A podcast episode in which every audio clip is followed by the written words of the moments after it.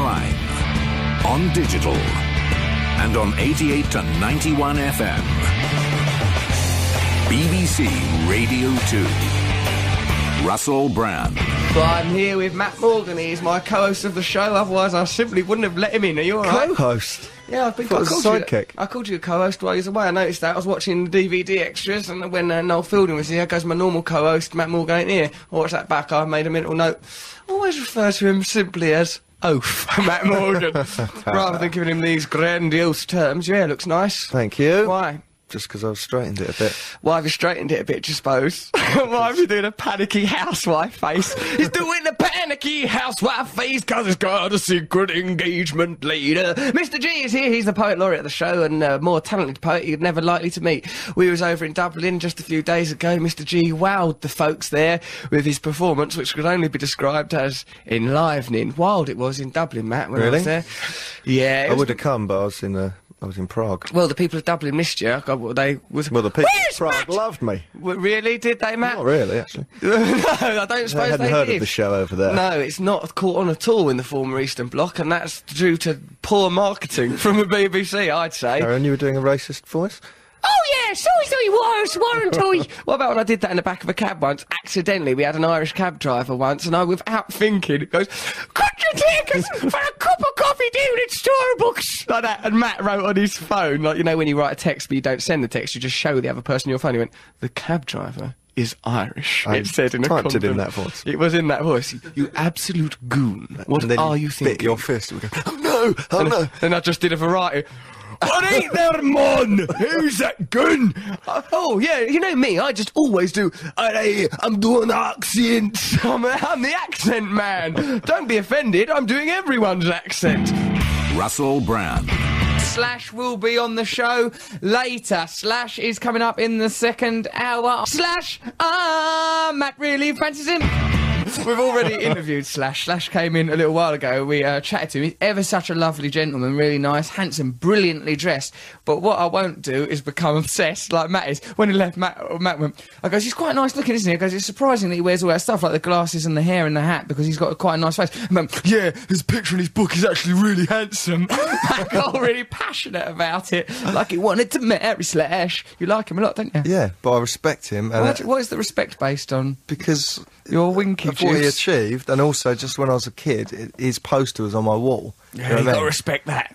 you've got to He, respect a he poster on arrived when I put the blue tack on him. Yeah, yeah. I had a Bros poster on my wall. Well, so there you go. See, Make that judgment. that's the fundamental difference Then- between us. That's one of them. I wrote, like, I wrote on it, like, but I sort of like to, I defaced it. But I bet you still made yourself. Craig Logan.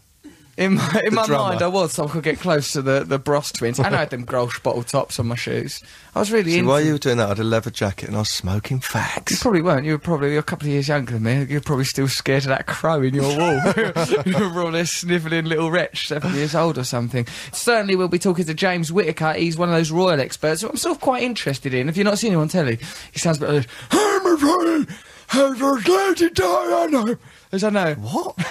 I'm a, I'm a blind experience. I don't know, Who it's just gave a- him the job?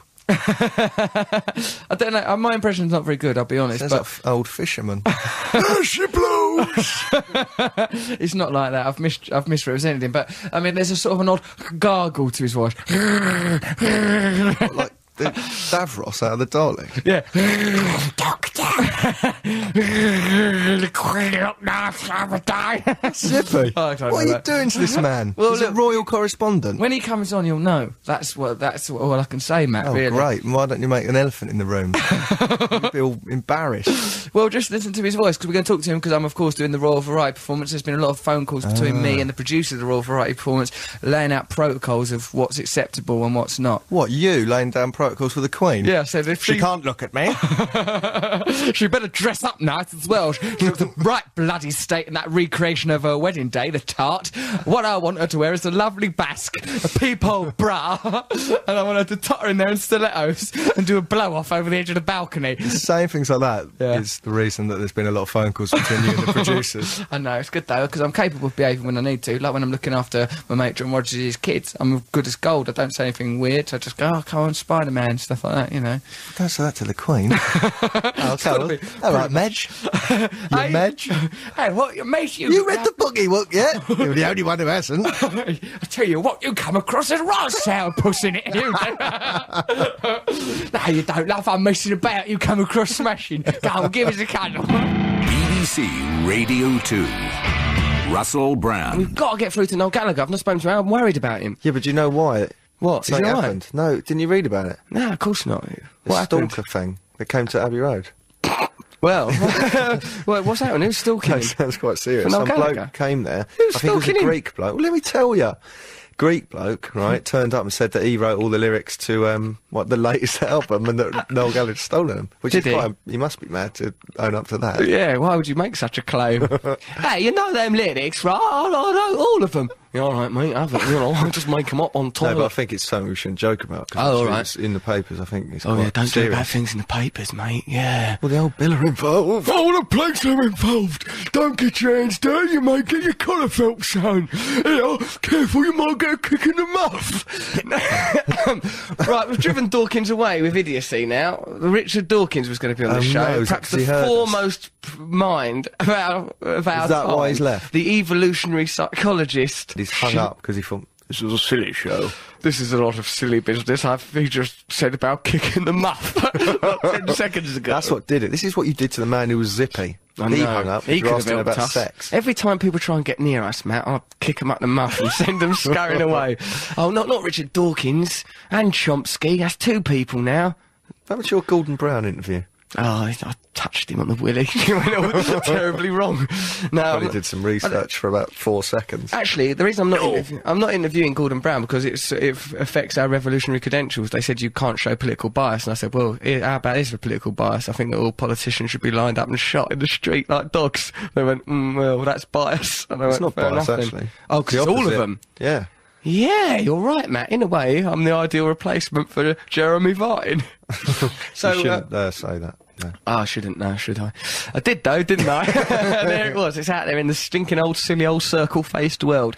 So, uh, will Richard Dawkins never come back? Do you think? Richard Dawkins, if you aren't listening, you're a right miserable old sod. if you are, I'd just like to say there definitely is a Jesus. There definitely was a Mohammed. There definitely was a Buddha, and they've got magical powers like Power Rangers, and they're the only things that can save us. That's definitely really worship things to the exclusion of all logic and rationale. Yeah, Richard Dawkins, get into Christmas time. Yeah. The best bits. Russell Brand. Right, come on, let's do a record because we're blathering Okay. on. Right, well, we're going to. Loco in Acapulco, four tops. What? Sometimes when I'm in Acapulco, do you know what I feel? It's bloody loco. Here, I'm in Acapulco. I've gone loco. I thought that was in there by mistake. Is that No. your choice? That's my choice of the week. Going loco down in Acapulco if you stay too long. Yes, you'll be going loco down in Acapulco. The magic down there is so strong. So nice in Acapulco that you will go a bit mad. Right, now this next verse, I can look at Matt studying it like the little student boffin he once oh was. Oh my god, it's so intense. Don't start to develop admiration for the song, Matt, because your head will swell up. Richard Branson will try and get in your underpants and sail you around the world. Feel the pressure, your back's against the wall. Love is gaining on you. You're just about to fall. You're afraid to love, afraid to take a Sounds chance. like you chatting someone up. What? Hold on, why? Pressure, your back's against the wall. Love's gaining on you. You're afraid to love me. My chap moves are the best chap moves that ever heard, aren't they? Some of them. no, no. Hold on, hold on, mate. I chat people right up with Well, my it moves. works. Right, so what do you want? Jam on it, for God's sake. Once someone's chatted up all nice, that's it. The job's done. You, You better hide your feelings. Get out while you can. That's me piping up. Russell Brand. Now, without any further ado or hullabaloo, let's introduce perhaps one of the most eminent and finest minds of our time. It's Hello. Professor Richard. Not you, Matthew. You're not a bright young man. You are an art school dropout. It's Professor Richard Dawkins. Hello there. Hello. Sorry that we kept you waiting earlier on the That's show. right. We are quite blundering and, uh, in many ways, shambolic. Okay. Uh, I'd like to apologise for that now.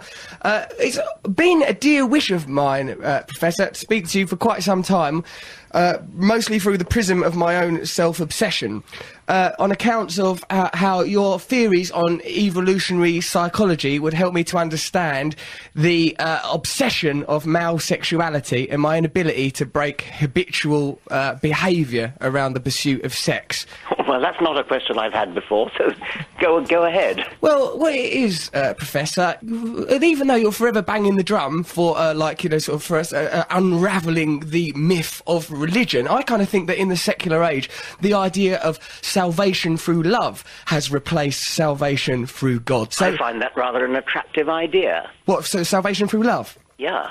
How, explain then, because I, I think it's equally unrealistic. Well, at least it is real. At least there's something there, isn't there? It may not last forever, but, but it's, it's wonderful while it lasts. But do you not think then that God is just is a signifier really for oneness and truth and eternity that exists beyond our plane of understanding? Well, it could be something like that, but if that's what you think, then there's no point praying to it, is there? Or asking it to forgive your sins, or asking it to listen to your prayers. But um, It's got to be more like a person if, if you're going to do that. So I think that people are rather confused. Einstein certainly thought that God was just a kind of word for the for the wonders of the universe, that kind of thing. So it's the personification of God that you object to. Yes, right. I mean, you you wouldn't bother to pray to Einstein's God, would you? Well, well, hold on, but in a, in a fashion, like through the like through Eastern ideologies, perhaps like through prayer and meditation, you could bring yourself into alignment with a pure force of energy. And if you call that God or Buddha or whatever you call it, it's sort of irrelevant, but still somehow Well, good. yes. I mean, th- th- there could be something in the Oriental way of doing things, Hmm. meditation and things. I wouldn't think it's anything supernatural, though. The brain is a wonderfully complicated thing, and if you practice certain techniques like meditation, Yeah. you might have mental experience is a bit like taking drugs. I mean, Yes. it, it, it, it could be a, a bit like that. It doesn't mean that there's anything supernatural, though.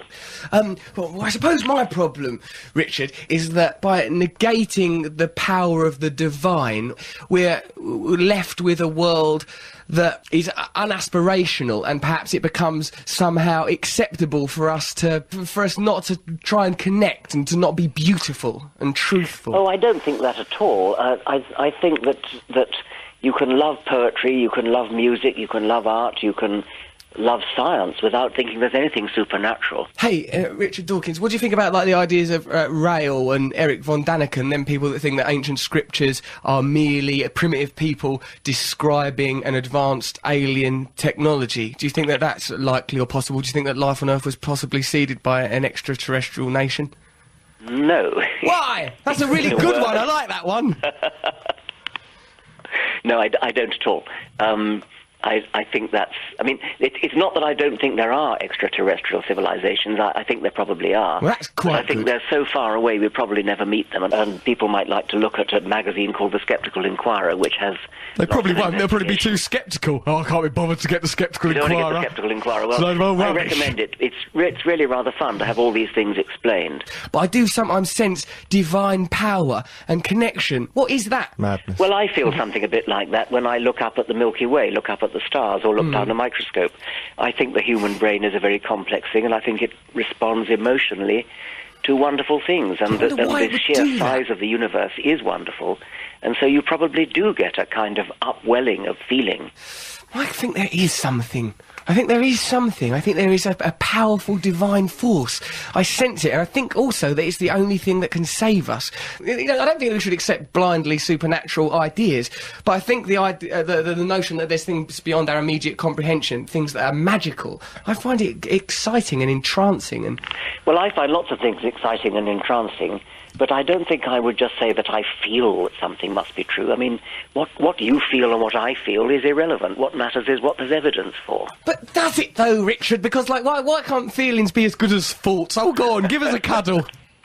Well, But you, I mean, you can feel all sorts of things. People feel pe- people who are insane feel they're Napoleon. It's it's not a serious argument to say you feel something. Mm, yes, There's got to be a better reason than that. Uh, the God delusion, because that's been around for uh, for ages. Why do we have to say about that? We know about that already. Well, the, the, no, well, the God Delusion's been out about a year, Hmm. um, and it's sold very well. It sold more than a million and a half copies now within one not year. selling as much as the Bible, though, mate. The Bible's as the still out Bible, here. We're knocking out better than Bibles. most non-fiction, and the Bible, of course, is fiction. Oh no! People like it. They like a good story. Oh, come on, cheer up.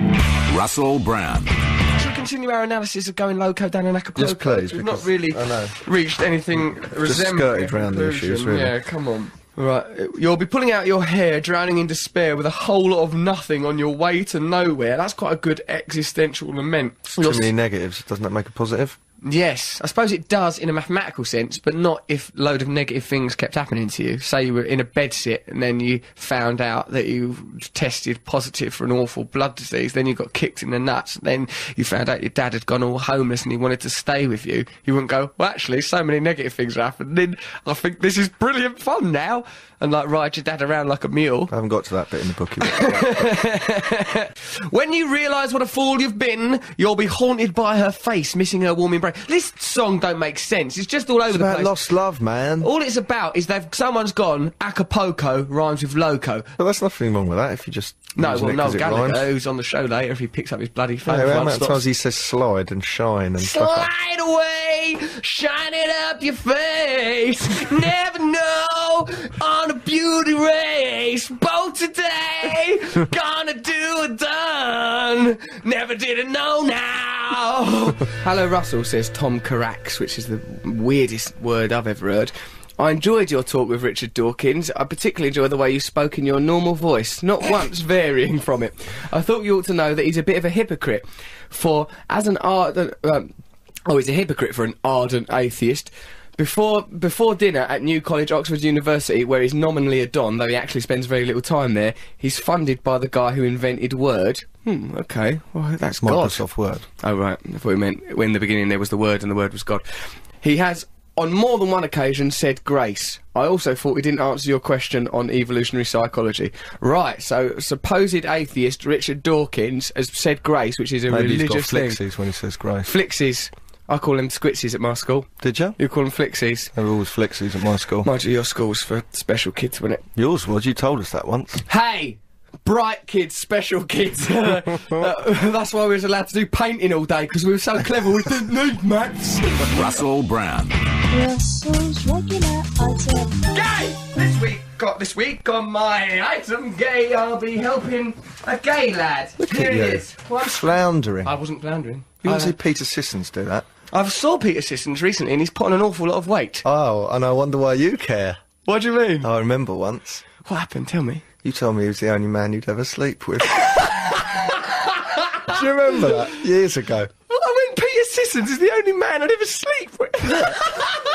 Look at you looking at me like, oh, and I wonder why Oh, you... he's gone weight, has he? Oh. And why's that hurt you so much? That's come home to roost, didn't it? Well done, Sissons, you fatty. oh, great, there you go, my were. This close, mate. I tell you, I, I could almost sniff it, Sissons. Yeah, well, you couldn't keep your hands off the pork pies and the pork, could you, Sissons? Well, keep your hands off me. Because I tell you, you've pushed me one bridge too far. Hello, here is the news. I'm sorry, you probably can't take me seriously anymore.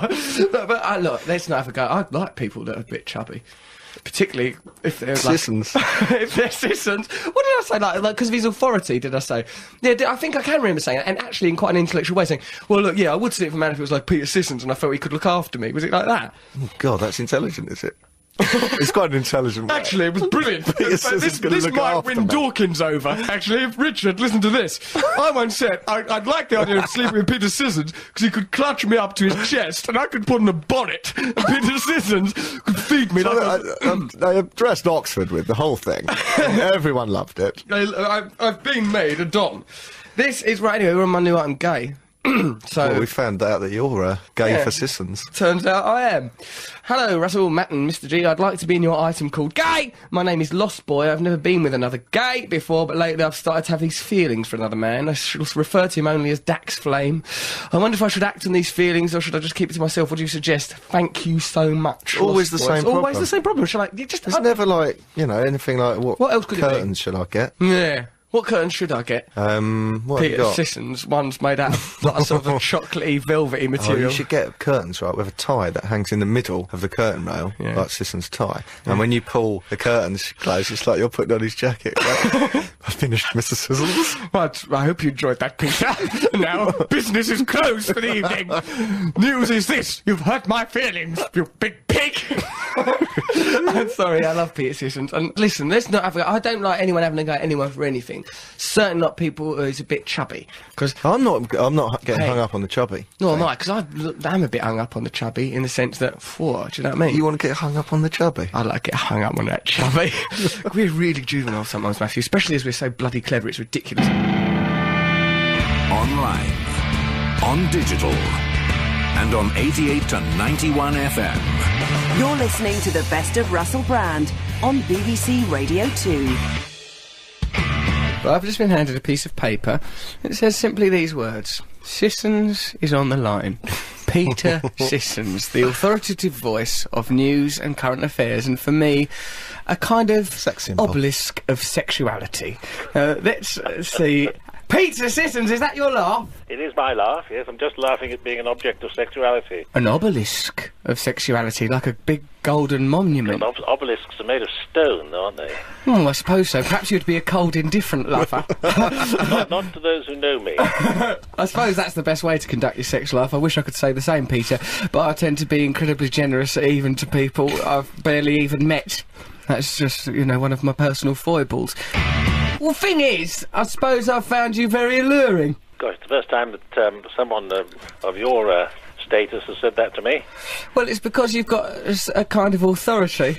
Well, it, um, you either have it or you, or you don't, I suppose. But um, I'm not the only one.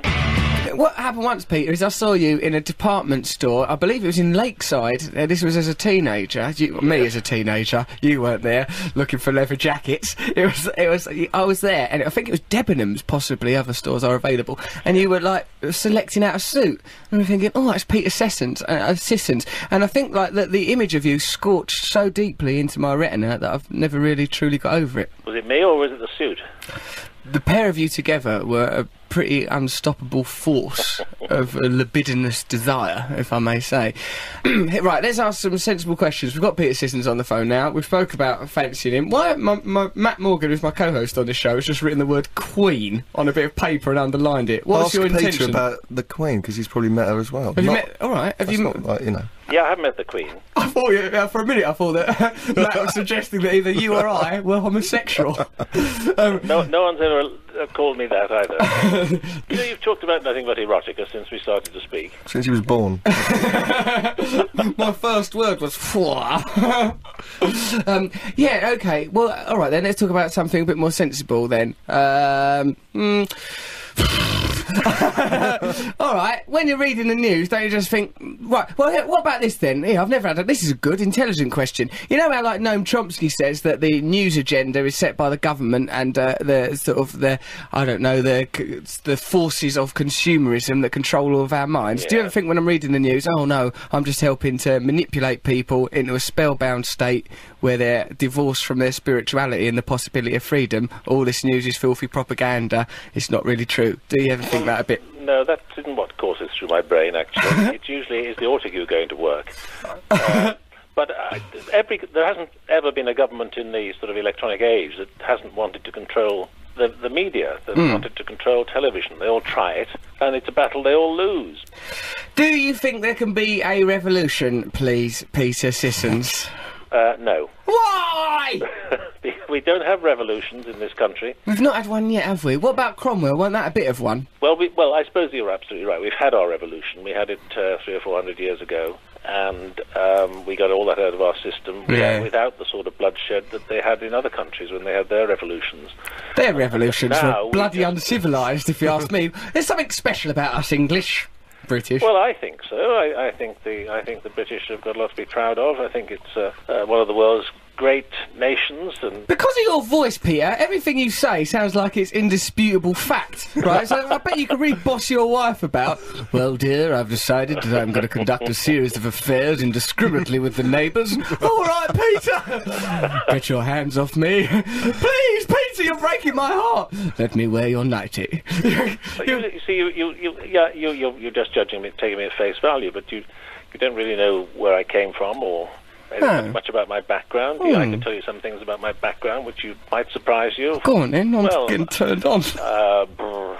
well, at Was pri- that- what was that guess, bit? guess, guess, guess who was I was at primary school with? Uh, Goebbels.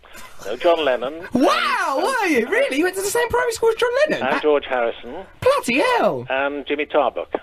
Well, I met him uh, when I was doing the Royal Variety performance. He was lovely. And then when I went to grammar school, I was in the same school. I I was in the same year as Paul McCartney, What is this Beatles education system? George Harrison. Then I went to college with Ringo. Brian Epstein was making tea.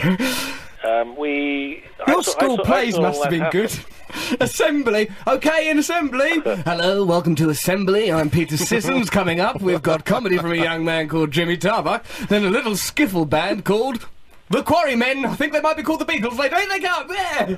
Must have been a laugh. Peter, it's been a, a very great privilege to speak to you on our show. I, you know, before I thought of you as such, just some sort of brainless sex object. and now I realise that you are a man with incredible gravitas. Well, I, I used to speak highly of you too. There's no there's no higher compliment than being a sex object in, in, in my personal opinion. But uh, thank you very much for giving us your time, Peter. It's been an absolute joy to talk to you. all the best. Thank you very much. Bye-bye. Bye bye, Bye-bye. Peter Sissons. Ah, lovely Peter Sissons. Bye bye. Yeah, everything sounds like news. That's, I liked having Peter Sissons on the show. Did you? He's got a little hint of um, Hannibal Lecter to his voice. He's gone now. We could have got him go. Oh, I'd like some fava beans.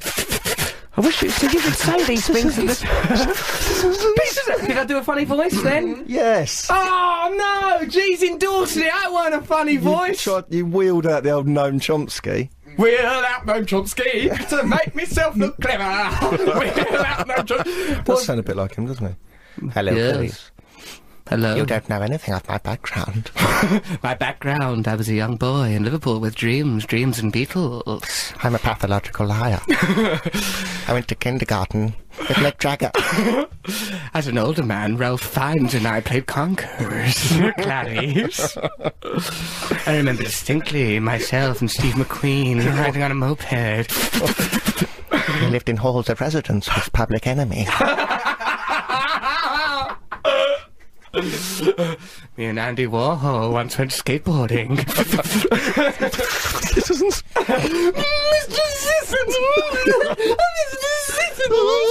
Mr. How's that program called? The Raccoons. Mr.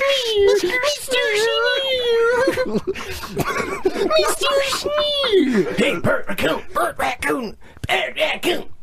I like them voices. Mr. Sneer! Mr. Sneer! They've turned me on, them little pigs. They just wore a jumper and had no Everything pants on. turns you on. So what, man? I got a lot of sexual energy. right, let's listen to Turn a Different Corner in honour of Peter Sissons and the meeting of Lennon and McCartney that wouldn't have happened to but, uh, unless for Ivan Vaughan. Let's play that. Ivan Vaughan, he introduced them. for Ivan, uh, forsooth. Peter Sissons! Seriously! I'll tell you what though, Matt, they sent a journalist round my mum's house and scared her. Like, I'm not suggesting we go and smash up old Didn't you put your mum's address in the book? Of course I did. Teach her a lesson. Sometimes I wanted more pocket money than I actually received. There's no way I'm going to put up with that sort of rhubarb and that Mark Caliber. No, no, I didn't put my mum's address in the bookie book. No, I don't think so, mate. God, that would be ever so.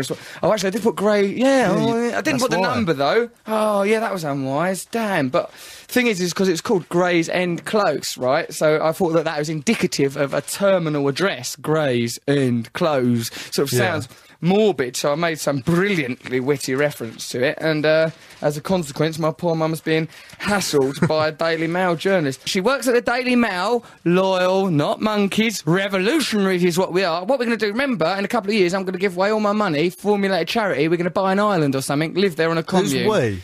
Not me and you, and I'm not Come wearing that outfit. you will. You'll wear this costume, young man, or we'll not take those braces off. That's you. what village idiots used to wear. Those Oh smocks. yeah, when Ronnie Barker Wee Willy the village- Winky's jumper. This schmuck is not a village idiot costume. Do I look like a village idiot? yeah, Gene nodded then. Gee. Um, A village idiot who's broken into an aristocrat's home and stolen some stuff and then ran off giggling. My lord, I found my way to your lingerie drawer. We took your wife's bra.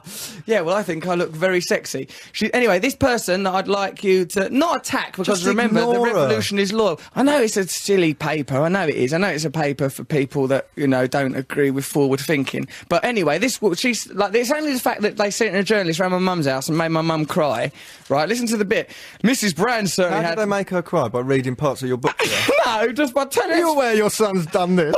Oh, no. What's wrong with him? They probably consoled her. No, but no, it didn't console her. Listen to this bit.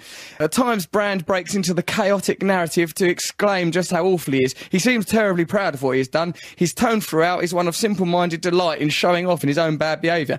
More than once, Brand has spoken about dreading what his mother, the most important woman in my life, that's me quoting me, will make of the story. Shown the content, she put her hand over her mouth, saying repeated, repeatedly, "Oh my God, what has he done?" That's because they sort of ran up to the front door, kicked on it, and went, "Look at that! Look at that!" to her. She "Ah!" She was frightened, the poor woman. Right now, this was written by Alison Boshoff. Boshoff. Boshoff? Yeah, nosh off, more like it. Right, listen to the bit at the beginning. She's yeah, really coating me off. He's fawned on by his Radio 2 bosses, and his autobiography's been given star literary billion, billing by The Guardian. But open the covers, and Russell Brand emerges as sleazy, sad, and consumed by self obsession. Well, I can't query with that. Uh, uh, She's he- read it then. no, but that's fair. It's a good fair criticism there by Boshoff. Boshoff seems like she's been paid by us. Um, a hero for our times, it says, but that doesn't sound ironic. Convinced he is irresistible, Russell Brand is holding court among 400 fans at a signing event at Waterstone's bookshop on Wednesday night. The comedian is very much in his element, posing for pictures, cracking stupid jokes, and signing countless copies. comedian? Yeah, but childishly finding humour in everyday life. That's good for your fans. Yeah. Posing for pictures, signing countless copies of his autobiography because there were so many. That's good also. The publishers even have to turn people away because it's so popular and successful. Russell Brand. Blah, blah, blah. Uh, his lovers paint a rather different picture because she's saying, I reckon I'm a sexy wild man, which I've. Matt, you've known me quite a while. Have I ever claimed to be a sexy wild man? Not in those words. Why? What have I claimed?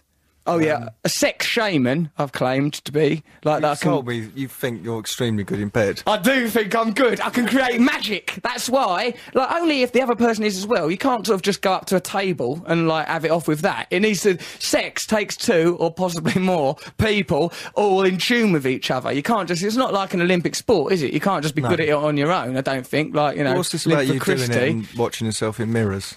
Well, I sometimes like have a look in the mirror because I'm really good at sex, actually, because I watch myself in the mirror. And it's been brilliant. That's how I know I'm a sensitive lover because I look so sensitive when I'm staring past my sexual partner. Combing my hair in the mirror. the woman had left after 10 minutes, but I carried on. She didn't seem to mind. Well, she was in a taxi by this time, but I combed my hair into a very neat centre parting. I looked beautiful like a P.G. Wodehouse character.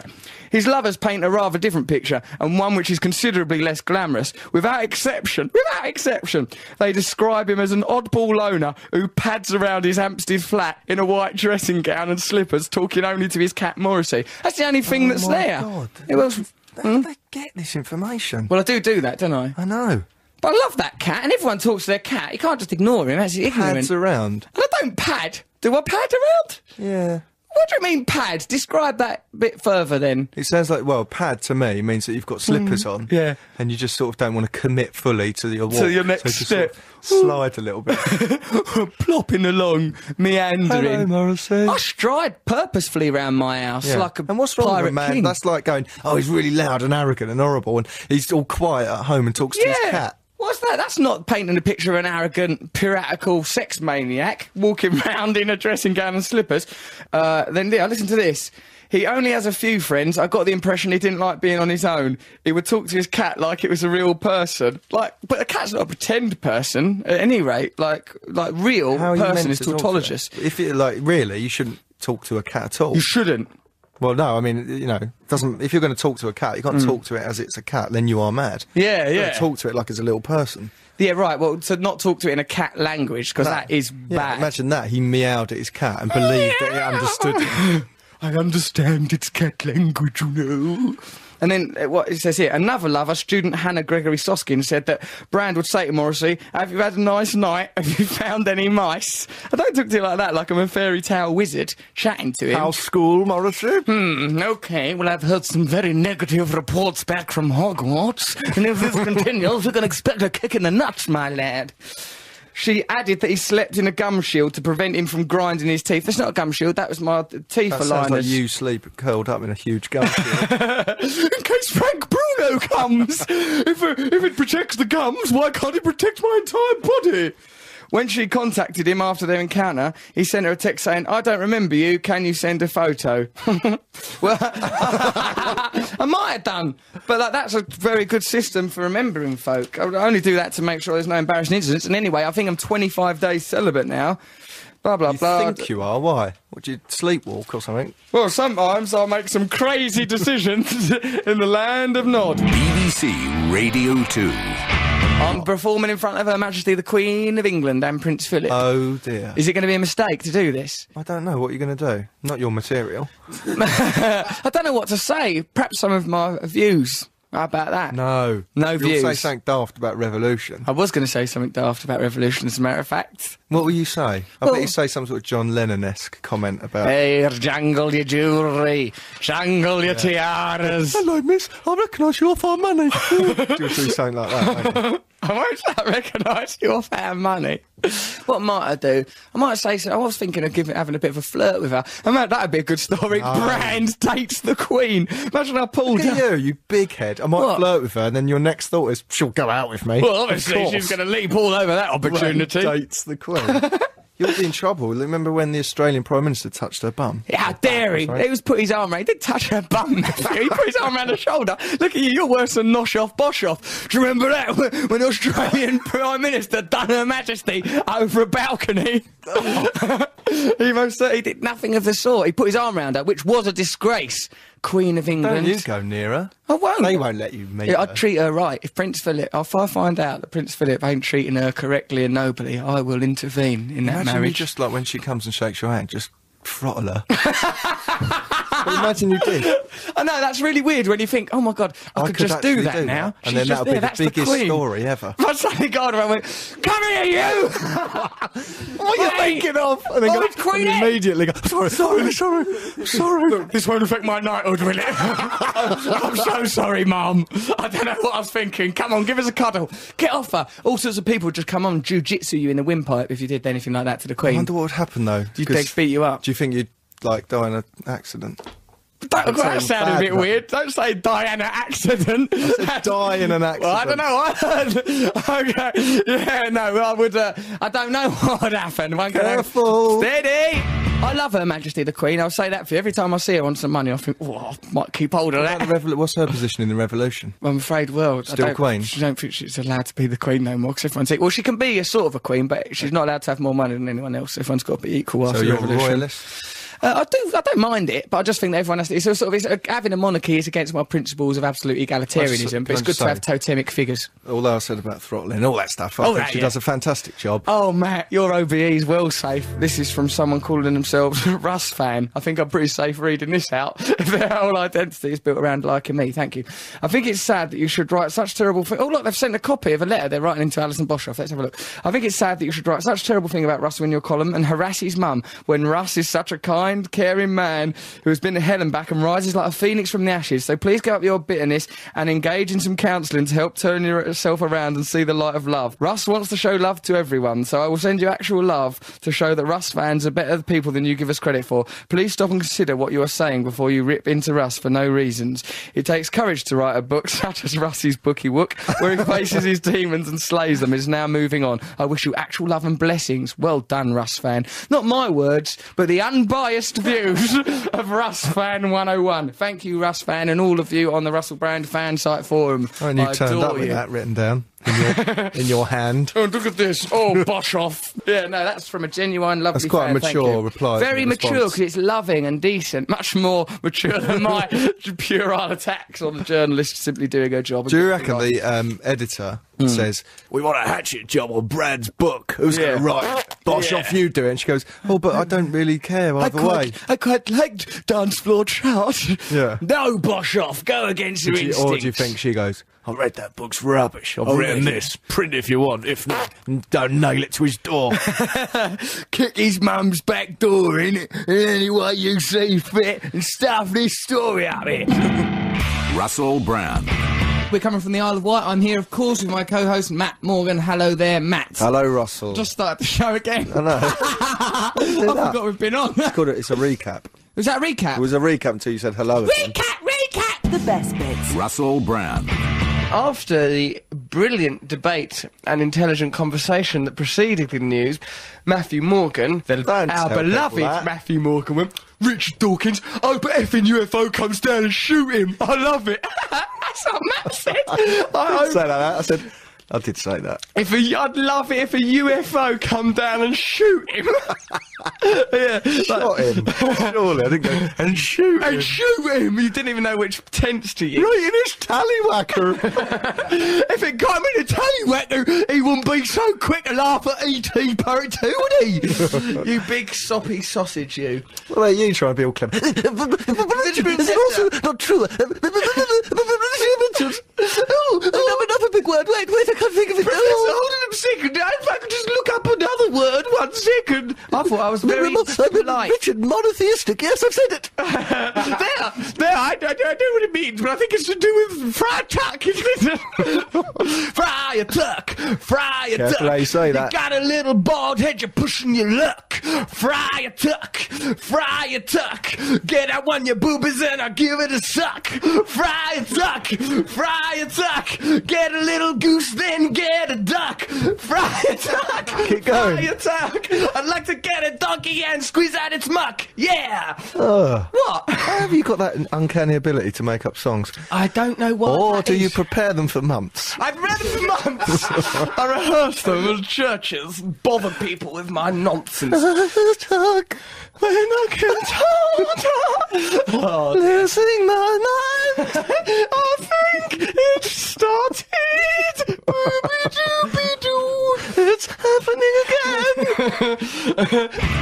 On account of me doing the uh, Royal Variety performance quite soon, I've received this email. It's to us all here, Russell, Matt, and G, and even crazy insomniac Nick is credited here. Even though Noel Fielding said that when he came here, he saw Nick Philps, a self-proclaimed insomniac, all asleep like a little white kitten. Really? exactly, exactly. He's I a reckon he sleeps and then just wakes up but doesn't realise he's slept. Hold on a minute, I'm still Nothing awake. like no sleep. and memory loss. Eight hours gone, and all for nothing. What's the point? ah, back into the gym jams. this is uh, from Rupert, age 24. He's said he's gay, so there he's just he's just put that there. He just he says, look at the end of it. He goes, love Rupert, age 24, gay. London. Nice work, Rupert.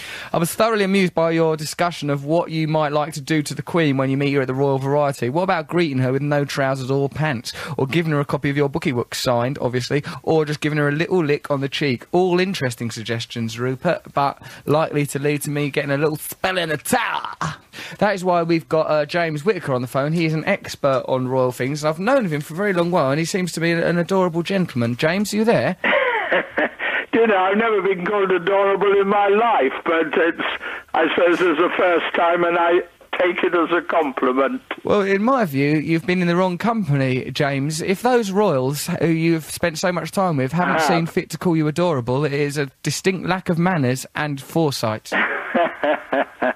Yeah, I've been reporting on the royal family since um, 1968, so it's surely nearly 40 years. wow. James, could you tell me, uh, during those uh, 40 years, what have been the most interesting events that, uh, that you have reported on? Uh, without question, the relationship, the romance, God, I wonder whether it was a romance, the build-up between Charles and Diana when they were heading towards marriage. It was hectic. And then, of course, the tours I did with them. Um, Crazy Italy, days. The Grand Tour of Italy. I think it was 86 for two and a half weeks. We were in Australia, James, New Zealand, James. right at the beginning, soon after they got married in 83. We were there six, six and a half James. weeks. I've been everywhere in the world worth visiting, to be honest. James, we got Slash on the show a little bit later, chronologically, but not actually. And uh, uh, he went on tour, of course, with Guns N' Roses. Was your tours with the Royals? Did they have the kind of hedonism that one might expect from a tour of a uh, late '80s rock band?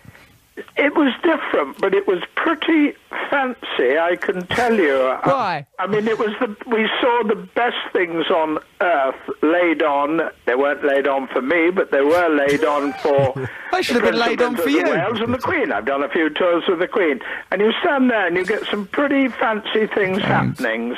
For example, What's let me tell you one which actually didn't involve Diana. What was it? It was the first big tour I did, which was 1976, I think it was. And Prince Charles went to Ghana. And out of the blue, we didn't know it was going to happen, they laid on a Durbar, D-U-R-B-A-R. It's a sort of an Indian thing, really, where it's a gathering of chieftains and clans to come and say and pay respect to their leader, whom they regarded as Prince Charles in those days. And people walked from all parts of Ghana for about a week, week and a half to this fantastic gathering there. There must have been a million and a half people, and all the chieftains of the various tribes were brought in on solid gold daises. There will never be a gathering that big again, ever in history. James, you've seen some wonderful things in your time, be Yeah. it some chieftains uh, carried on a gold carriage thing or waiting in the Sistine Chapel. Now, what I'm most intrigued about personally is um, I myself am to do the Royal Variety performance soon in about. I, I don't know, it's an honour. It feels like a very great honour to perform before Her Majesty. But James, what will it? Uh, what what sort of protocols must I observe? The 'Cause you- protocol is there. Tell me, um, are you looking forward to that? I'm very much. That's the only reason I'm doing it is because I want to meet Her Majesty exactly. the Queen. You will meet her, and she will be extremely gracious.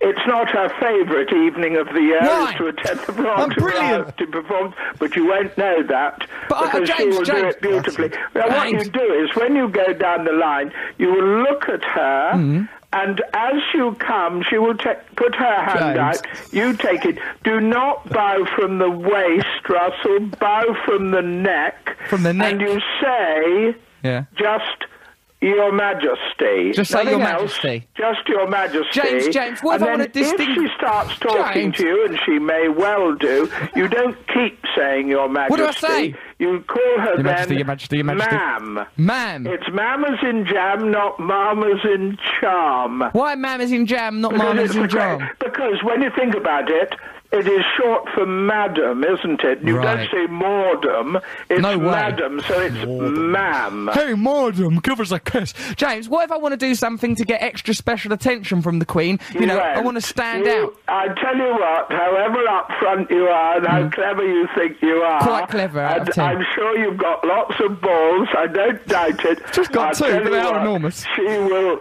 her very presence will prevent you from doing it. Honestly? If you Is she charismatic? think, well, I'm going to do it to prove a point. No, I don't upset her. I love her. you James, will feel the fool, not her. James, James.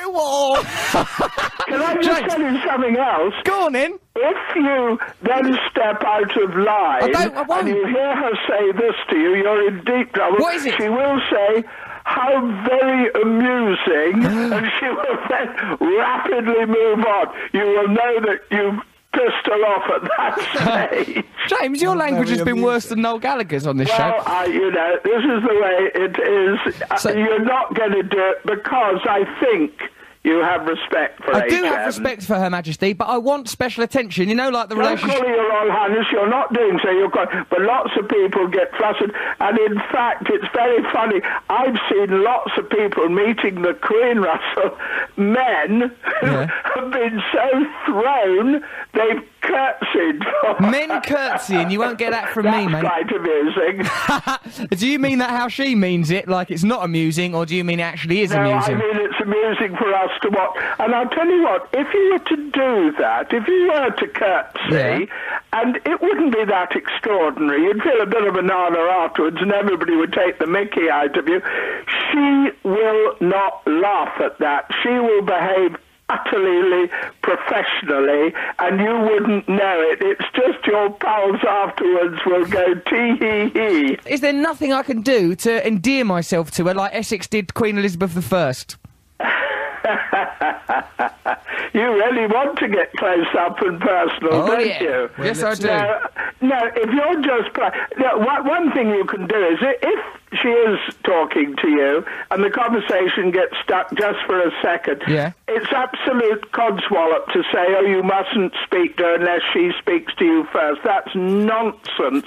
She is desperate for other people to speak to her because she has to make all the game. And if you get stuck, do you know anything about horses or dogs at all, Russell? Yes, loads of things. Uh, horses, Mr. Ed, uh, Sugar, loads. I've got loads of things to do. Brilliant.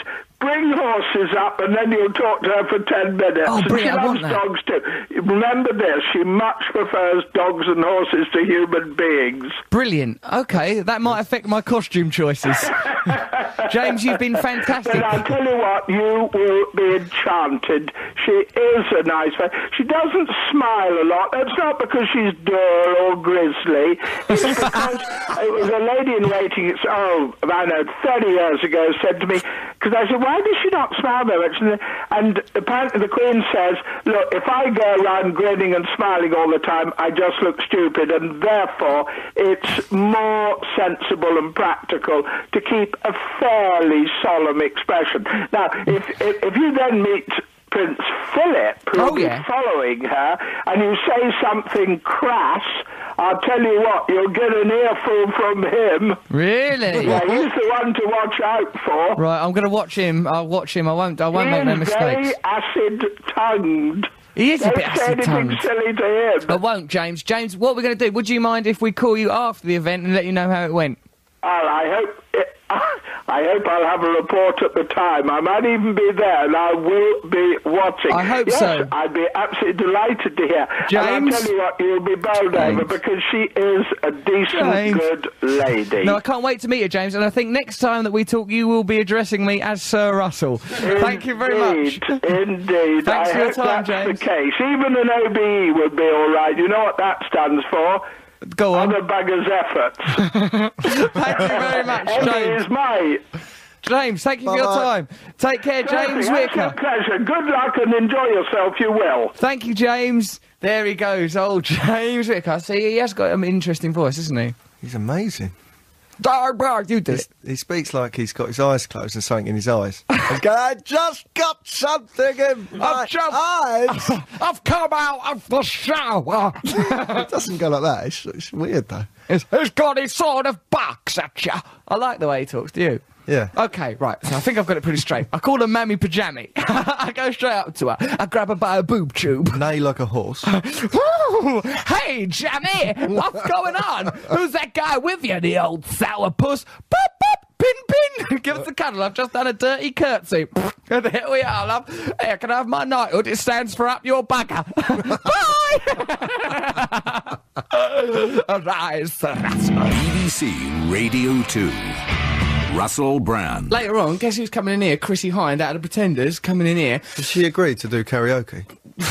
Well, no. You have But to check she- that with the record company. I ain't checking nothing with a record company. I bumped into Chrissie Hynde in a vegetarian restaurant that I frequent, and she goes, "Oh, hello." Started chatting to her. She's nice. She's sort of sexy, actually, as a matter of fact. Yes. I liked her. So that so what you're going to sing Islands in the Stream? Yeah, I think so. I mean, yeah, I will. Uh, It'll be a version of it. If if you can imagine Islands in the Streams.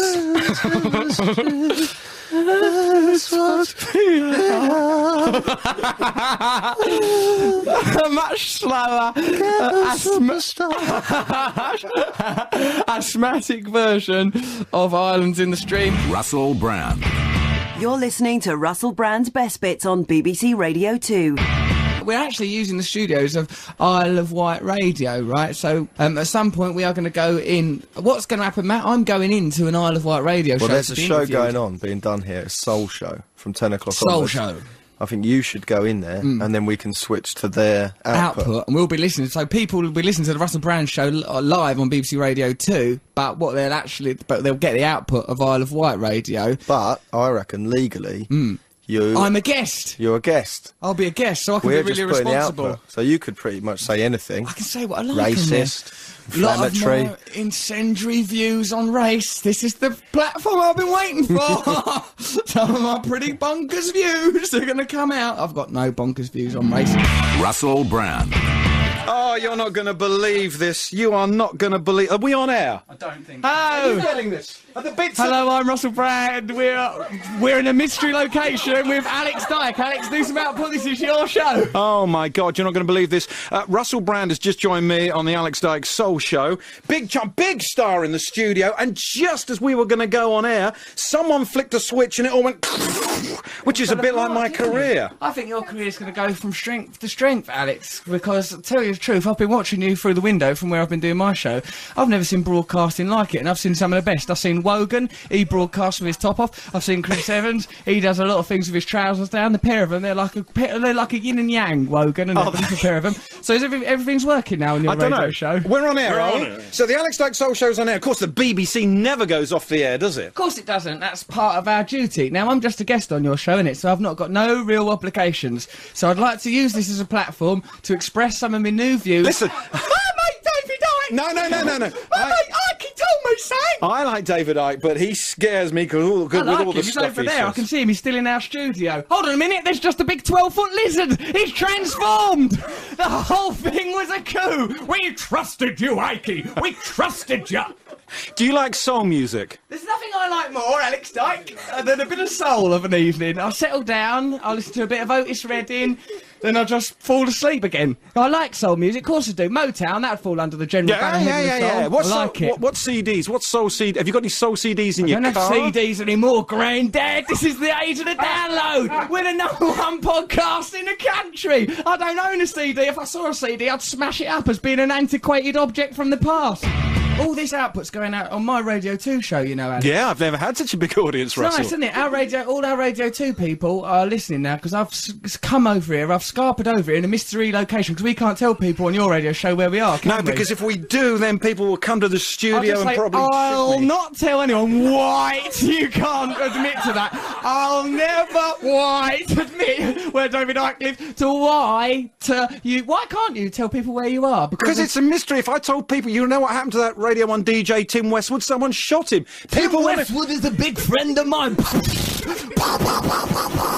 Tim Westwood, this is going out for you. Whee! I like being a guest here. Look at my boobs. You Oh, know, for God's I'm sake. knocking about. This is your radio show. Control your guests, Alex Dyke. For God's sake, you're what? No, Listen. no, no, no, no. Listen, you are not as dangerous as David Icke. No? Not yet, but I don't know. You're getting there. I, just I don't want to tempt be you. a filthy lizard man. How about that for a bit of risky radio?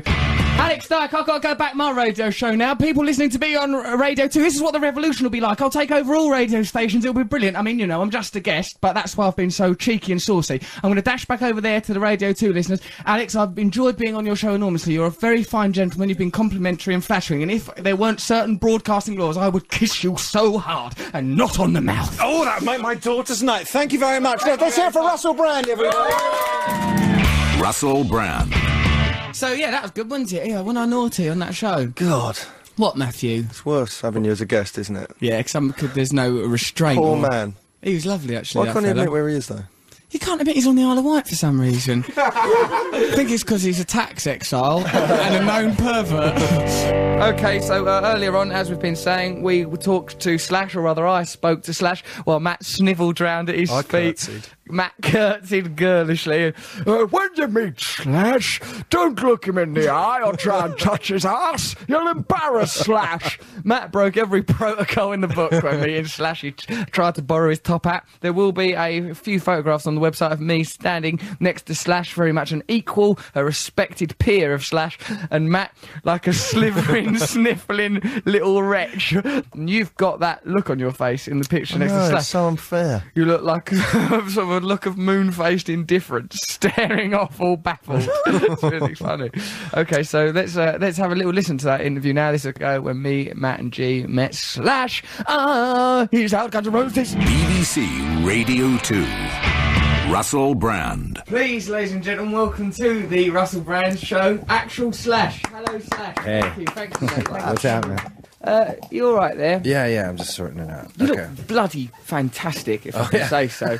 I'm a heterosexual man, I've but been wearing the same clothes for, well, no, I changed my shirt, but my bag was lost for a little bit there, so I've been wearing these pants for three days. really, yeah, you're carrying it off. Yeah. You know, they look there's- better after a couple of days, I suppose. Yeah, I suppose like after a while they start to form to the shape of your legs. There doesn't seem there's certainly no hygiene problem at No. all. You seem fantastic, and I bet. You know, judging from your autobiography, Matt's read it. I've only read a bit that was serialised in an English newspaper. But I imagine wearing the same clothes for a few days is not a massive problem yeah, for you. Yeah, I've, I've done it before. Yeah, yeah. On accounts of, I suppose, uh, like the horrors of addiction, sometimes you will just leave on the same clobber for maybe even a month. It could be a while, yeah? yeah. Because, uh, like, it goes out the window a bit, the personal hygiene while on drugs. Everything goes out the window. that's that's that's the problem with it. Manners, that Right. goes out the window. Yeah. Human Um, kindness. Uh, just observing anything other than what the what you happen to be hooked on. Yeah. Yeah. That's right, isn't it, with the old drugs? You know, yeah, that you pretty much soon prioritise drugs above all else. Yeah, Nothing else really yeah. matters. Um, Matt, who's a massive fan of Guns N' Roses, and you in particular, uh, said that one of his favourite bits of your biography was like you used to see little imps running around your legs. Could you tell us a bit about that, please, Slash? Oh, it was just uh, it's just a hallucinatory thing, you know. Um, and I actually, I sort of, I, I have to admit, I sort of enjoyed it, but I, it, it got the best of me at one point, and I sort of got out of hand, and I had to brush up with the the law over it. Well, And, Hold uh, on. Why? the- First of all, you liked the imps. You thought I quite like having these Well, it imps. got it got out of control though. You know, I, I'd done it. I'd been through that before, and it wasn't too big of a deal. It was sort of fascinating, actually. But then Right.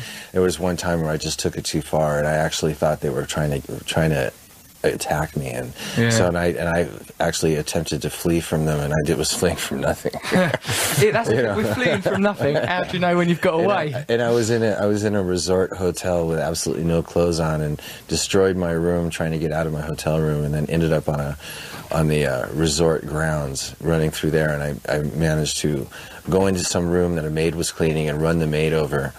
In my haste, and she freaked out, and it was just a huge scene. It's good to be able to run over a person without a car. Yeah, Like, right. To be able to run over Yeah, but she pressed charges of battery, and, Oh, did she? yeah, or oh. something like that. That's a bit ungrateful. You'd have thought she'd be Yeah, pleased with the anecdote. freaked her out. This Yeah. long-haired naked guy coming out of nowhere. Yeah, yeah, that can't be easy if we're just trying to clean a room. With me, I've never had proper good hallucinations on drugs. I've always been more things just moving around a little bit. I was a bit of a heroin and crack addict myself, and I didn't have much luck with the with the hallucinations. It was no, all, it was. You know what it was from? It was from shooting coke. right. That'll do it. Yeah, that'll produce the cloaked imps. They'll come out of the woodwork once you start main, mainlining Charlie. Yeah. They'll turn up. Oh well, it's lovely to have you uh, back and on the level and everything. Because don't, we don't use drugs now, no. I haven't in a while. Oh, congratulations! Uh, how long? Uh, but it's been 15 months. Oh, well done, mate. Wow, oh, nice one. Um, what I wanted to know is, you know, in the music industry, isn't there a bit of a vested interest in keeping, this is Matt's theory, in keeping musicians all doped up and addicted so that you can be manipulated? Yeah, I think that that that is a reality, especially in the 70s. Used to use drugs to keep people from from realizing what was going on around them, and also keep them working. Yeah. You know, I think Aerosmith was a, a, a great example of that Re- back really? in the day. Yeah. Oh, cheers. It's a nice cup of tea being brought in. Slash, there you go. That's more like it. cup of good old English tea. Actually, I we put some heroin in it, I just think it is coffee. No, it's got Jack Daniels. because otherwise you might not see any That's how I used to do my coffee. Though. Really, bit of Jack Daniels. Why not? Other whiskies are available. Um, let's let Matt ask you a question because you're his proper hero and everything. Right. Okay. Go Uh, Matt. do you reckon Axl's read your book yet? Oh, I know he's read it cover to cover at least a half dozen times. Really? You'd that's make the- someone else that's, read it That's first. the way he is. he comes Um, out all right of it. I didn't. I didn't. I didn't have. I didn't have any reason to to say anything negative about Axel. I talked about some negative issues or some factual stuff that actually happened, Yeah. some events that went down, but I didn't attack his character because there's no reason for me to. I think everybody wanted me to just to see what dirt I would, you know. But I wanted the book to be as honest this, and I also wanted to be an optimistic book as opposed to just you know a negative dirt book. Slash burly people are coming here to take you away from us. They'll probably fill you up with booze to keep you on the treadmill. Yeah. Thank you very much, Slash, for coming in. All right, cheers. Russell Brand. Slash. Dun, dun, dun, dun. Ah, he's out, Guns N' Roses. Are we still recording? Well, there goes Slash. What did you think about that then, Matt? I didn't know when you put me on the spot. I was like, oh no. I thought I'd give it a bit of a build up so that you had time to think of yeah. what to say to him. Yeah, but I had actually thought that like naturally. I was just thinking, I wonder if Axl Rose has read it. Good question. Good if it's an actual authentic question. It was quite. It was a good interview. He was a nice bloke, yeah, he's he? totally on the level. Uh, the amount of drugs he's done in his life. I know. I wanted to get round to that, but think you know. that it would have some long-term effect, but it doesn't seem to have. So Back on the drugs then. there we go. If we've learned anything from our interview with Slash, it's that drugs have no negative side effects. drugs are bad, don't take drugs. We have got a very special person on the phone. He's a friend of the show, without whom we would all be very much at a loss. It's Noel Gallagher. Hello, Noel. How are you, mate? You all right? Merry Christmas. Right, coughing. Merry Christmas to you as well. Nice to hear from you. You okay? No, it's nice What to hear from you, not the other way around. Well, yeah, it is actually, because it's not nice to hear from you, because you're a miserable, curmudgeonly hater. Hey, hey, hey, I'm not. I'm fine. How are you? You're all right? How's Matt? More to the point. He's all right. He's I'm just all right. sat moping about. You know when he goes all sulky in teenage, he's a bit like that today. He's in that sort of vibe. What, What's is he going on? You can never tell. He's actually drinking. So I mean, if he is hungover, it's as a I've result. had one can of cider. I've had one can of cider. See, Matt is one of them people that when he's drunk, all he goes to is, I can't believe I've drunk three bottles of vodka and I'm not drunk. That's all he says to you when he's drunk. I can't believe it. I've drunk. That's, this is night what you do when you're week or the week drunk. before. It was good fun, wasn't it, Matt? Yeah, it was good. When you went to Led Zeppelin. That's right. Yeah. By the way, were you Yeah, slagging me off in your column in the Sun the other day? Yeah, I think I might have used my column in the Sun as a, a mouthpiece to Yeah. uh, attack you. Oh, Why? there's, no need for that, Ross. Oh, it's just because remember when I said I'd met Her Majesty the Queen, which I have done. You goes, "Ian, what are you doing, sucking up to the establishment?" No, no, no, no, no. Did I say those words, or did I say I could smell the cheese through the newspaper? Yeah, well, that's Yeah, probably right. your own I didn't use the word establishment or suck up at all, but you wrote in your little page, little hairdo. oh, did you see me? Had a Gallagher crown said to on. me- No, Gallagher never said that to you. Yeah, well, you said something. You sent me a text message that said something like, uh, "like, oh, look at you, I can smell the cheese coming from." Yeah, it was something along those lines, and I said, "I seem No, to I never. remember you." No, I with never. Hey, I Tony watched your programme on Jack Kerouac the other night. Good, isn't it? It was quite good. Hey, what do you mean quite good? Why have you put a qualifying quite in front of the good for? Well, you know the because you know the bit where you and Matt are still on the streets and you and you're you're kind of going, oh yeah, but there must be something better than this for all these people. Do you know what I mean? It's like, Oh yeah, the revolution. Yeah, the revolution. Yeah, trying to get out to bed. Yeah, the revolution. yeah, but it's all quite. I find things like that all quite vague, though. Do you know what I mean? That there must be something like what? You know, like oh, I know, like Jack Kerouac went on his, his his mission across America to find the real America, but don't you find that quite vague? Well, What I'm trying what, to say is I find it quite pointless, but entertaining because Matt was. Listen, never mind condemning our programmes as being vague and pointless. The revolution, I'll, I'll polish it up with some policies pretty soon, but I'm not going to be doing that. I'm very much the front man of the revolution. Consider what would happen if you allowed Liam to design the ethos of Oasis, what kind of a shambles you'd be in now. I'm be- very much the person up the front of the revolution. I what it'd be Oasis be like? if Liam designed it. Yeah, it would be, wouldn't it? It'd be purple, where people would be confused, there'd be sporadic and Oh, listen. consequential violence. How's the show going tonight? Well, this radio show, yeah, it's been good. We're doing it from my house. It's a bit mad because like me and Matt have been wandering around, right, just talking, and you sort of forget that it's a radio show because It's just you me and Matt wandering around my house. No, there's a bloody great big choir. There's a beatboxer, G's here. There's people assisting. My mum's here. Yoga teacher, a nine-year-old girl. Fat Roy or Rotund Roy, as he's been renamed because he found that hurtful. Big Danny O'Leary, our bit of sexy muscle, tart with a heart tile character. Wow. Two girls that I met in? Selfridges. Hmm. You got all those people What? in your flat? Yeah, it's not a flat. I've got a nice house, haven't I? I've got a ni- It's not a flat. Well, how many bedrooms has it got? Well, then I've turned all the bedrooms into dungeons, but it's got nine dungeons, so just to give you some idea of what sort of thing goes on here. Here, listen, listen to this uh, email we've recently received. It's from a person claiming to be called Katie. Hello, Russell, Matt, G, and everyone else in the kitchen. Russell, when is your date with Geri Halliwell? Uh, there's an update for you, Gallagher. Get that down your neck. You've also, got a date with Geri Halliwell. Well, it's on the cards, is what I'm saying. Right. Obviously, now it's about to be ruined by you, but it was a possibility until Why? about five would you do seconds ago. For? What would she do that for? Well, I think because I find her interesting and sparky, and she did because I'm a charismatic torpedo of love, all full of ingenious schemes, like a modern day William Blake. Got a notion of power and a sort of a emotion lake. Russell Brand. Right, we are going to break a Guinness World Record. Other stouts are available. We're going to break a world record here on the show. We've got quite a lot No, of options. we're going to attempt to. No, we're gonna. Yeah, they will be doing our jingle race war. That's why I've brilliantly now making up on the spot this jingle just before the show goes. Get a bit of OG original. I'm be dubbing it live on the mic. Yeah. amazing. All right, all on the mic. All on the mic. This is me, Russell Brand. All on the mic. Okay, go on, play it in then. Here we go. Ready? Yeah, this is my entry for the jingle contest. Tell us what. Oh, not jingle contest. I meant jingle race war. So let, let us know what you think of my entry to the jingle race war. Original victim. Oh no, Matt M. Original victim. Matt M. Original victim. So brilliant. It's a work of art. rubbish. I've never seen. Look at the people in the gallery. They're overjoyed in there. There's people weeping. The woman's been sick in a bag. She's not been sick in her bag. That was a vomiting of tr- sheer naked triumph. Russell Brand. Okay, so here, let's hear my live jingle. Oh, do we have to do that again? Look, just once more. I can sure I can do it this time. Wait. Right. Matt Morgan, original victim. So Matt time. Morgan, I can do this original victim. Go on then. Ah. You think you're better than me? Go on, do it then. You think you're better than us? Right, shut up.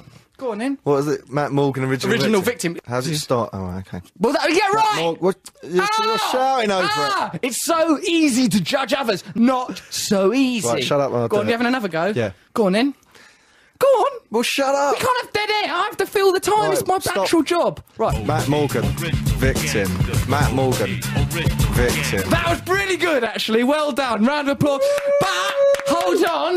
The spoils are shared because doesn't it show a brilliant idea it originally was? By me. Hmm? When it's originated, it couldn't work it. Imagine someone had gone, I've invented the light bulb. It doesn't work though, but someone will work out how to turn it on one day. Sometimes I just hold it above my head to demonstrate that it's an idea I've had, although that semiotically wouldn't make sense yet because it doesn't light. But nonetheless, in 20 years or so, me holding this bulb above my head will represent an idea being had. So here's the telephone. I'll say hello, and then somebody hundreds of miles away, if they imagine they heard me say it, it's sort of how it works. Okay, right. Now, look, you'll ruin our chances of getting in the Guinness Book of Records with pure cynicism, if I may say so, well, I Matthew. might get in there for being the most cynical man ever.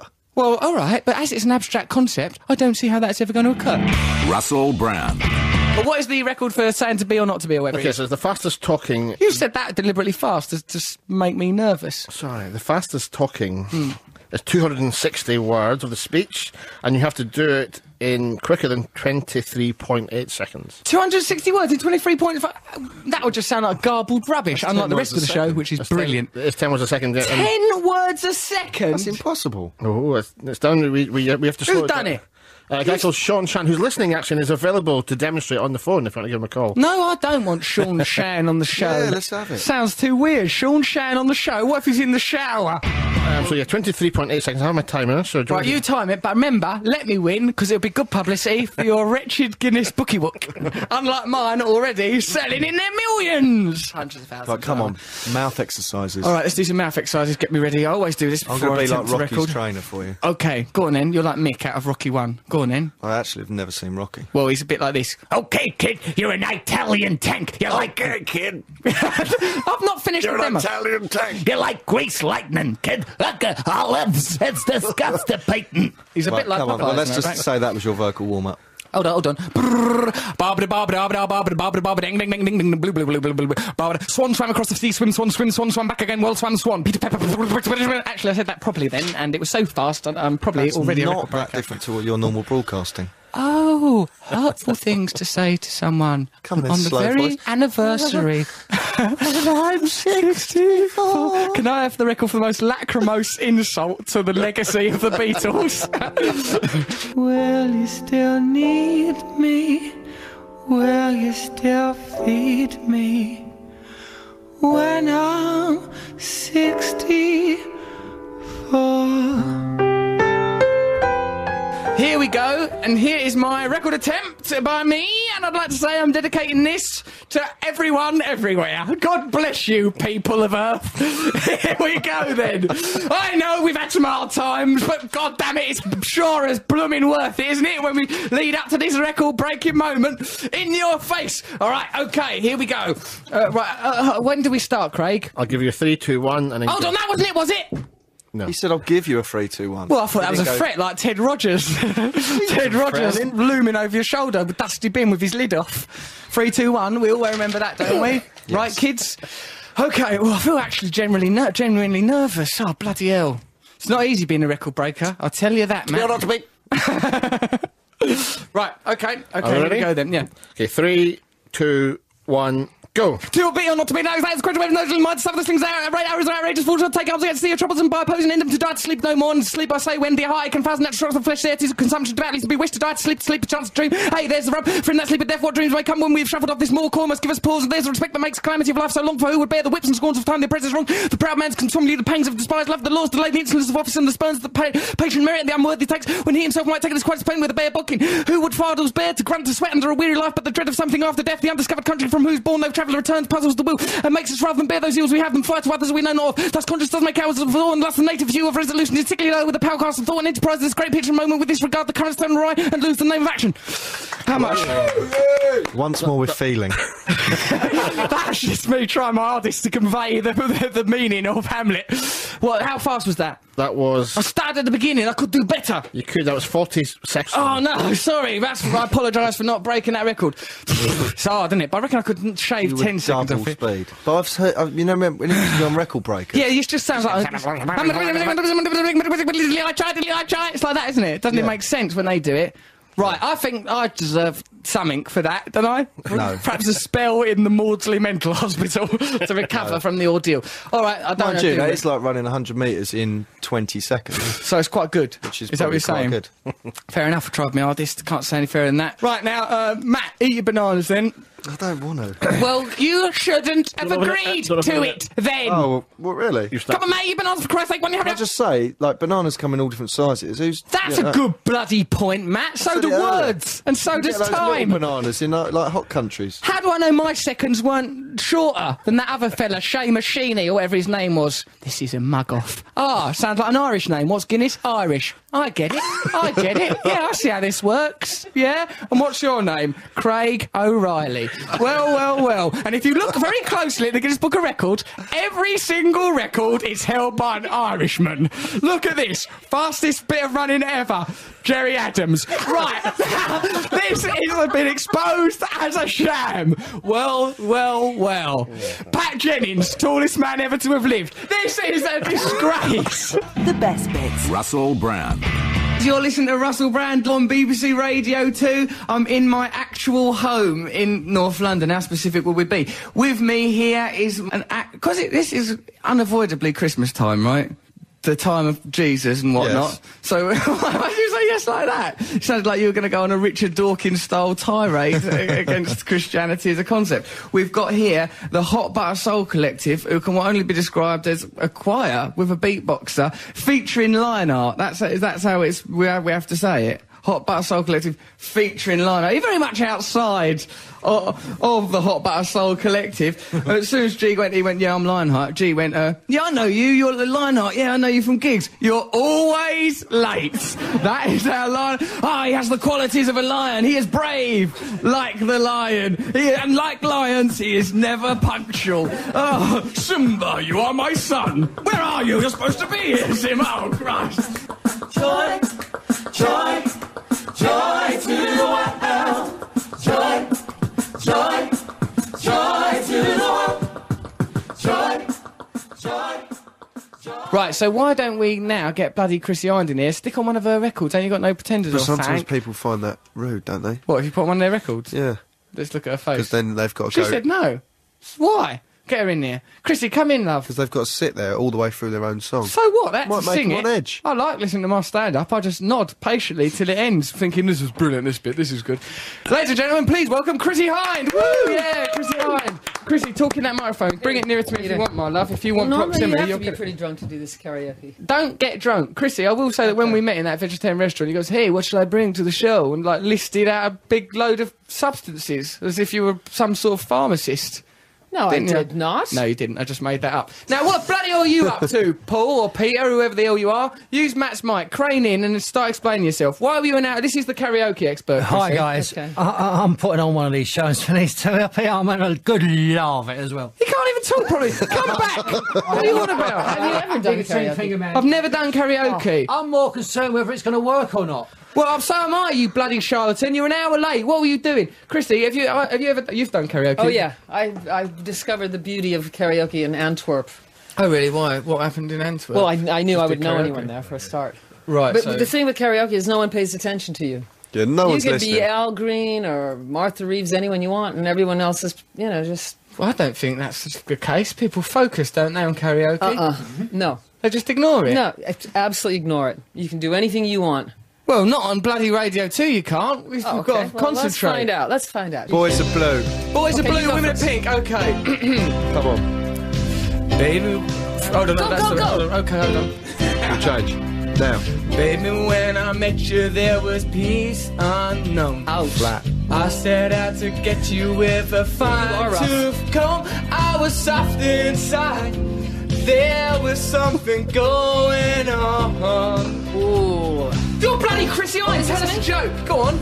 But you don't know something to me I can't explain. Oh, you are quite good. Hold me closer and feel no pain. Am I supposed to be Dolly Parton? She sings real Do high. you bloody well? You're Chrissie Hynde. We got something going on. Tender love is blinded across the That's not lit up yet. Tender love is blind. It requires a dedication. All this love we feel needs no conversation. We ride it together. Uh-huh. Making love with each other. Uh-huh. She's looking at me. Islands in the stream. That is what we are. No one in between.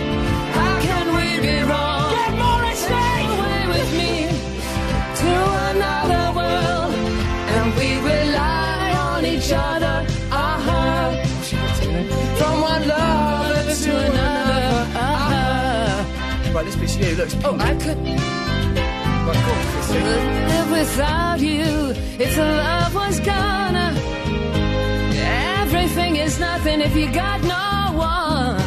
And you did walk in that night, slowly losing sight of the real thing. I'm glad we didn't do this in front of Elton John, but that won't happen to us.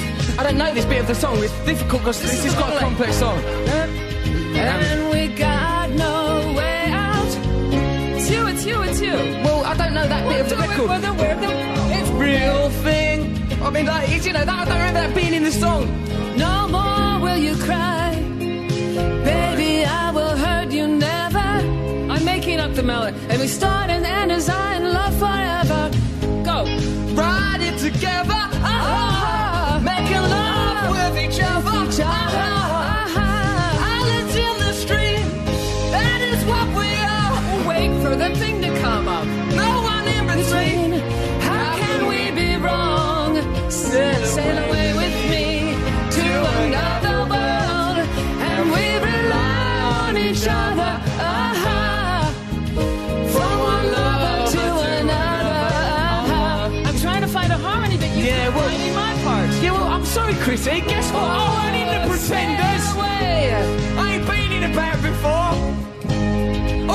This ain't how I remember Islands of the Stream. Your part. Okay, okay. Well, this bit I think is too high. Okay. Islands in the stream, that is what we are. No one in between.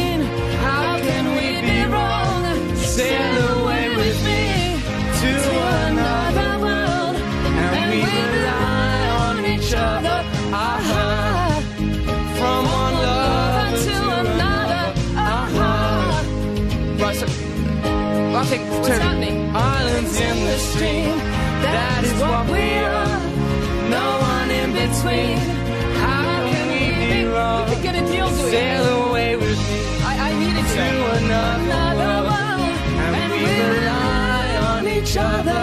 Uh-huh. Good job we don't have to rely on each other, Chrissy. We've been an awful lot of financial trouble. From think, one love. I think you can cover me at this point. Right, there we go.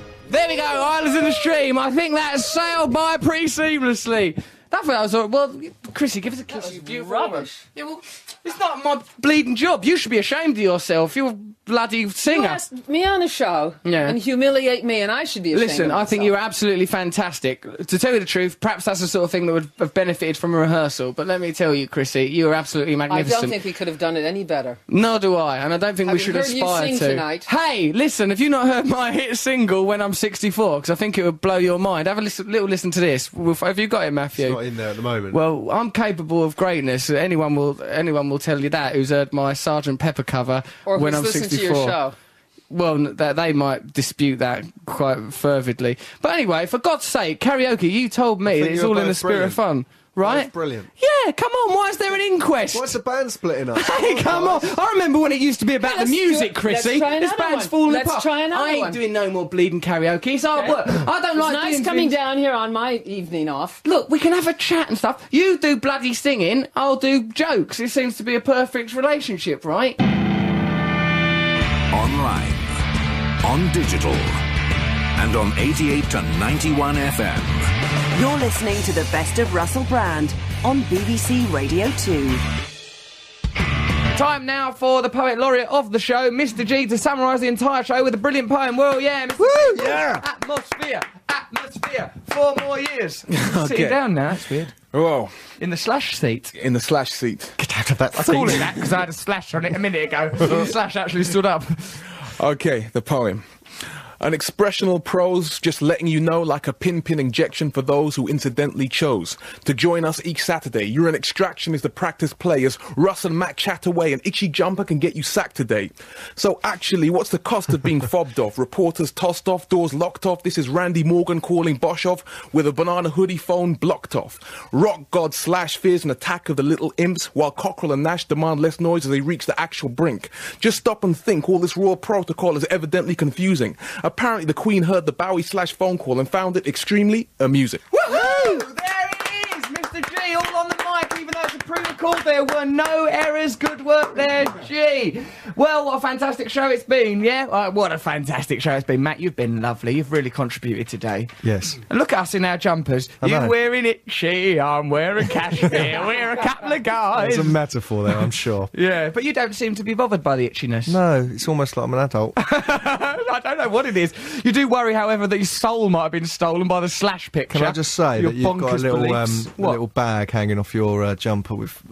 spare buttons and stuff in it? I don't know if that's a look you're going for. I think I can bust that look. I think I can. Hey, Graham, one of our favourite engineers. Mm, Lots of love Oh, to you'll him make that window. engineer jealous. Trevor, I love you as well. Why don't the two of you get off with each other? And I knew I am gay engineers. okay, it's been a fantastic show. Thank you, Mr. G. Thank you, Slash. James, well done for finally getting Thank a you, Slash. tolerable uh, jumper. Thank you, Slash. Thank you, Slash. Why don't you do your brownie dance that your sisters... Shut up. Why don't you do your brownie dance that, you, that the uh, uh, sisters used to do, where they go, thank you, thank you, well done, clapping their hands Well done, well legs. done, well done. Then thank you, thank you, thank you. Actually, Why don't you do that to Slash? I will. I will. Yeah, do it. Get it done.